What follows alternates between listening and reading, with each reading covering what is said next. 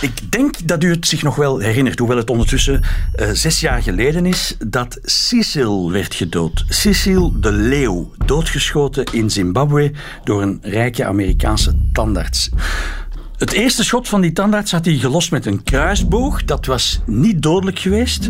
En hij had de gewonde Cecil nog uren moeten achtervolgen voor hij hem kon afmaken met een geweerschot. Dit is Het Geheugen van de Mug.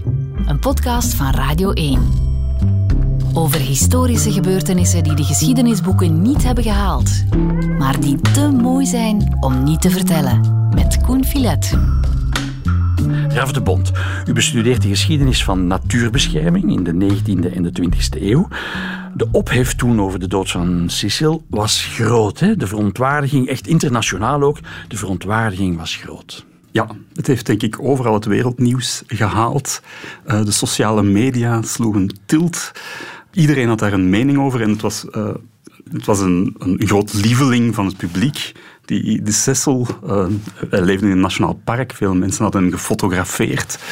Dus de ophef was enorm. Ja. Maar er zijn een paar elementen in het verhaal die het bijna symbolisch maken en die het emotioneel maken. Hè. En ik denk dat het over een leeuw ging en dat het met een kruisboog is gebeurd. Ja, dat maakt het wel episch natuurlijk. Ja. Het is echt de bad guy die het heldhaftige dier heeft neergelegd. Dat heeft zeker bijgedragen tot de echo die er gecreëerd is rond deze gebeurtenis. Maar het heeft ook, denk ik, een grotere discussie over wat big game hunting wordt genoemd, losgemaakt. En dat is natuurlijk iets dat een heel lange geschiedenis heeft en tot vandaag voortleeft. Ja, want die tandarts uit Minnesota, ik wil nu niet doen alsof ik medelijden met hem heb, maar hij is een soort van symboolfiguur geworden, maar hij staat in een lange traditie die vermoedelijk nog niet ten einde is. Of het had even goed iemand anders kunnen zijn. Hè? Ja. Dat gebeurt op vrij grote schaal. Dat inderdaad Amerikanen of mensen uit het Verre Oosten intussen naar Zuidelijk Afrika vliegen. Het is een volwaardige tak van de toeristische industrie. Ja, dat is eigenlijk al een hele tijd zo. En dat gaat ook eigenlijk met allerlei gewoontes samen of met gemeenplaatsen. Dus je schiet niet zomaar elk dier. Het zijn bepaalde dieren waarop gefocust wordt. En ook dat allemaal staat in een hele lange traditie. Zouden we dat een erecode kunnen noemen? We zouden dat niet alleen zo kunnen noemen. Zij noemen dat ook zelf zo. Eigenlijk al sinds de late 19e eeuw was er een soort, wat genoemd werd de gentlemanly hunt.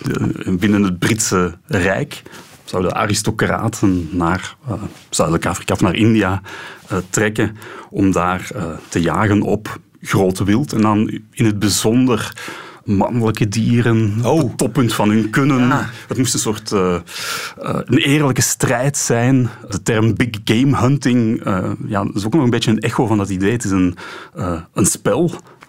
Sportmanship werd ook gebruikt. Hè. Dus je moest als een echte sportman een confrontatie aangaan. Ja. Het moest een beetje gevaarlijk zijn ook. Het mocht niet zomaar vrijblijvend zijn. Ja. En dan bij voorkeur, daar is het misgegaan. Bij Cecil moest je eigenlijk met één schot op de juiste plaats het dier treffen, zodat hij niet zou lijden.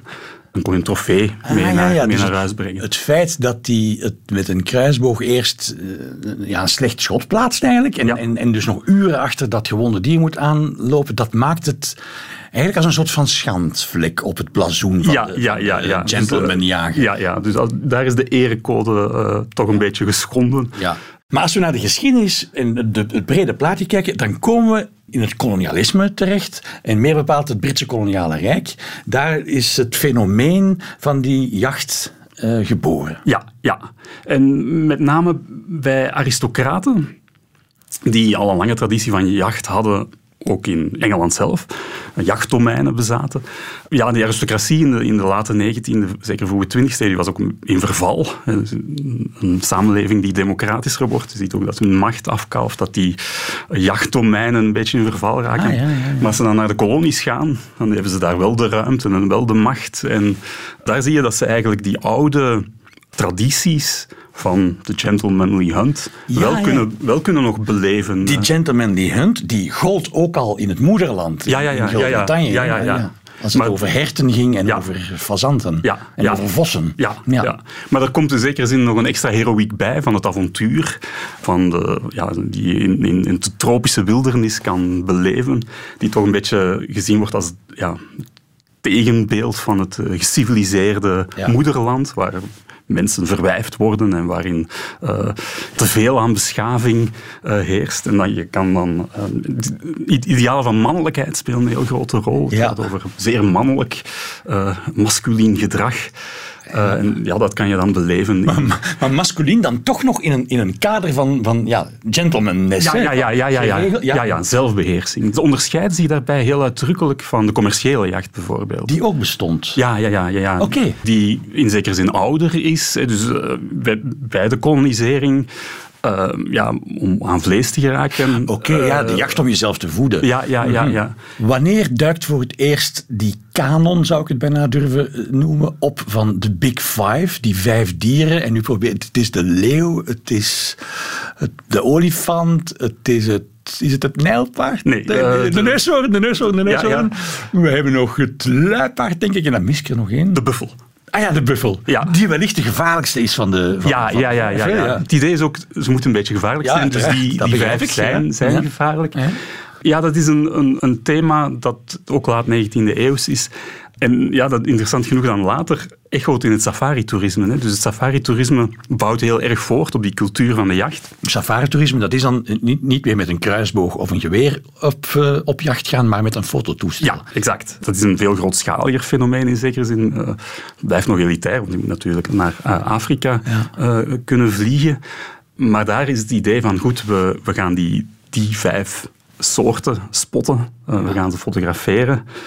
Ja, die focus op specifieke soorten hangt samen met die hele heroïek van de jacht. Ja. En dat moet gaan over soorten die groot zijn, die zeker charisma hebben. En die ook eigenlijk in de cultuur van de late 19e eeuw en de vroege 20e eeuw heel prominent worden in allerlei verhalen, in films. Jachtfilms, dat is ook echt een genre in de late 19e eeuw. Waarbij dus je keek naar iemand die schoot op leeuwen of op... En verhalen over hoe een dier wordt gevonden en dan vervolgens wordt achtervolgd. Ja. In een strijd van man tegen man is natuurlijk verkeerd. Van individu tegen individu, zoiets. Ja, exact. Wat ook merkwaardig is, dat die focus op een bepaald type dier, groot, harig, sympathiek, gevaarlijk, dat niet alleen bij de jagers speelt, maar ook bij hun tegenstanders. Als je ziet in de...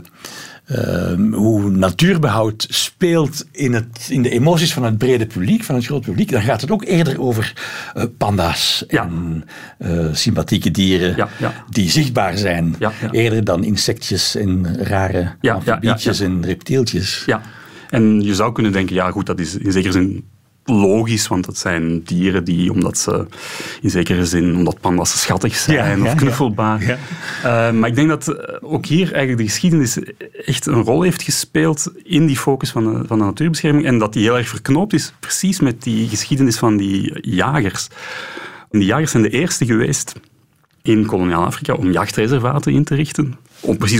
Om hun bezigheden als jagers te beschermen. Ja, als ze uitsterven, kan je niet langer jagen op leeuwen bijvoorbeeld.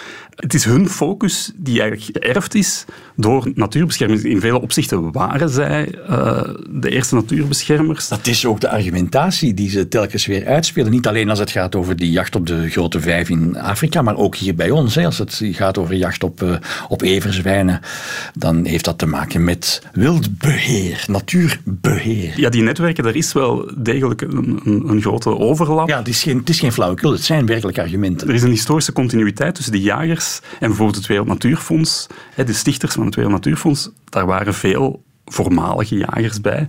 En het is onder druk in zekere zin ook van de publieke opinie dat zij het jagen in zekere zin hebben afgezworen. Dus Prins Philip bijvoorbeeld, een van de eerste voorzitters van het Wereld Natuurfonds, die is in een van de eerste jaren dat het Wereld Natuurfonds bestond, gefotografeerd op een tijgerjacht in India.